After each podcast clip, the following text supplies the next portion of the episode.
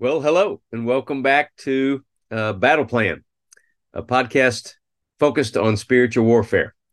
Today, we're going to continue our spiritual warfare small group uh, study series based on uh, my book, "My Prayers for Satan," uh, "My Search for Prayers Satan Hates." Our goal here is to spur conversation on the topic of spiritual warfare, and there's going to be a free downloadable PDF transcript of this podcast available on our website at active-faith.org.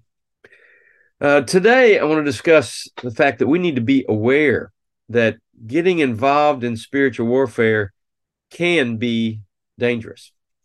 Matthew 7 15 says, Be careful of false prophets. They come to you looking gentle like sheep, but they are really dangerous like wolves. That's from the New Century Version. You know, sometimes danger comes in the form of attacks from within your own camp or tribe or, or church, but sometimes danger comes from unseen enemies mentioned in Ephesians 6.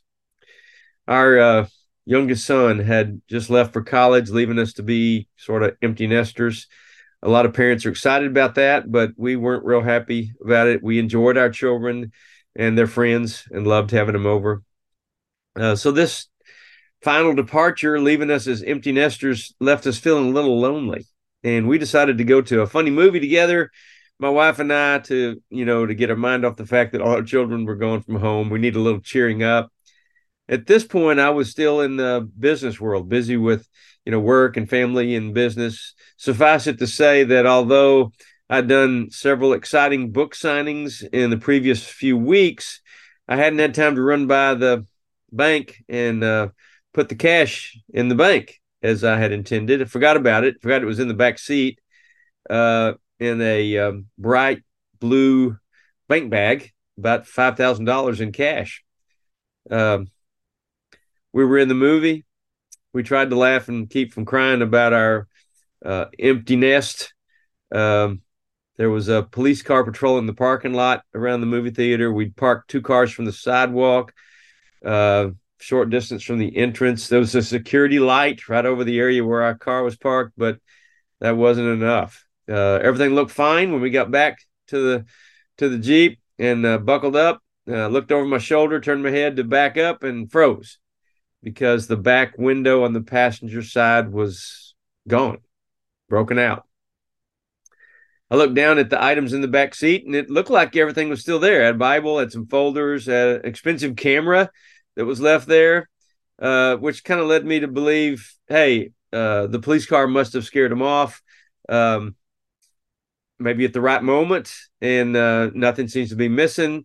But as I kind of went through the inventory in my head again, I I realized the blue bank bag was gone, and I sort of panicked because I remembered how much was in that bank bag, and uh, it hit me. Um, it wasn't an accident that that occurred the very day I informed my editor that I wanted to write a book now about spiritual warfare. Satan and his forces uh, were not happy, and I believe they were sending me a message. Lord, thank you for all those who've prayed for your protection for me and my family during the researching and writing of this book. I pray it brings you great glory to you and to your church. In Jesus' name. Um, one of my friends is Billy Hibbs in Tyler, Texas. He owns a, a big insurance company there, Hibbs Hallmark. Um, he'd insured my business for uh, 25 years and had become a very close personal friend. So after the $5,000 loss, I, I called Billy's agent to handle the details of my policy and claims that came along and asked about the possibility of reimbursement for the theft. And they quickly let me know that those kind of things are not normally covered uh, since the amount of cash is difficult to prove. And there had to be a special rider purchased on the policy for that to be covered. So obviously, I was disappointed, but I tried to, you know, sort of console myself and say, look, uh, God's good. He'll take care of me. He's brought me through a lot already. He's helped um, helped me through great difficulty to now. But wow, bad time to lose five grand uh, three boys in Christian college that year. Uh, just trust God. I kept telling myself. But in desperation, I sort of sent Billy a little email note saying, "Hey, you know, check on this for me if you can." I had, you know, they tell me I'm, you know, probably not covered, but you know, a lot of money to lose. And he he emailed his people and said to them something like, Well, be nice to Steve. He's a dedicated Christian man. Lightning might strike you if you don't treat him right, just as a joke. Um, and I'd sort of given up on being reimbursed. Uh, then I got a phone call from his agent, and and she said, "Hey, Steve, uh, we pulled your policy, and and you actually you did have the rider that covered the cash. How much did you lose? What do we owe you a check for?" I said five thousand, and it made my day. God's still on the throne, and prayer still works.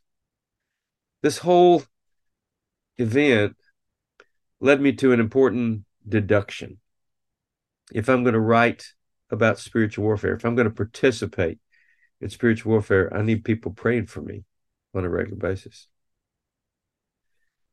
First John 4 4 says, My dear children, you belong to God and have defeated them because God's spirit who is in you is greater than the devil who is in the world. Lord, thank you for seeing that I was reimbursed for my stupidity during the transitional time in my life, leaving the business world and going into ministry. Thank you for the patience you have with me as I continue to learn and grow each day. When I'm when I'm delivered from each new crisis, remind me it's you doing it. In Jesus' name. So, in light of today's thoughts, let me suggest part of your personal battle plan might be to consider the following discussion thoughts. Number one, if you're a Christian, you're either a missionary or an impostor. Discuss a little bit our command to go into all the world. Matthew 20, 18 to 20 is that command, and it's for all Christians. It's not just for people on staff at a church. And remember 1 John 4 4, that he that is in us is greater than he that's in the world. Number two, discuss in your group the need for Christians to think strategically and recognize opportunities to share the truth with others. Number three, praise for uh, eyes to see and the ability to connect the dots between what you pray about and how the world around you changes after those prayers. Pray for wisdom of when to speak up and when to shut up. More than anything else, I'll remind you to keep praying because prayer works. God loves you and I love you. Have a great day.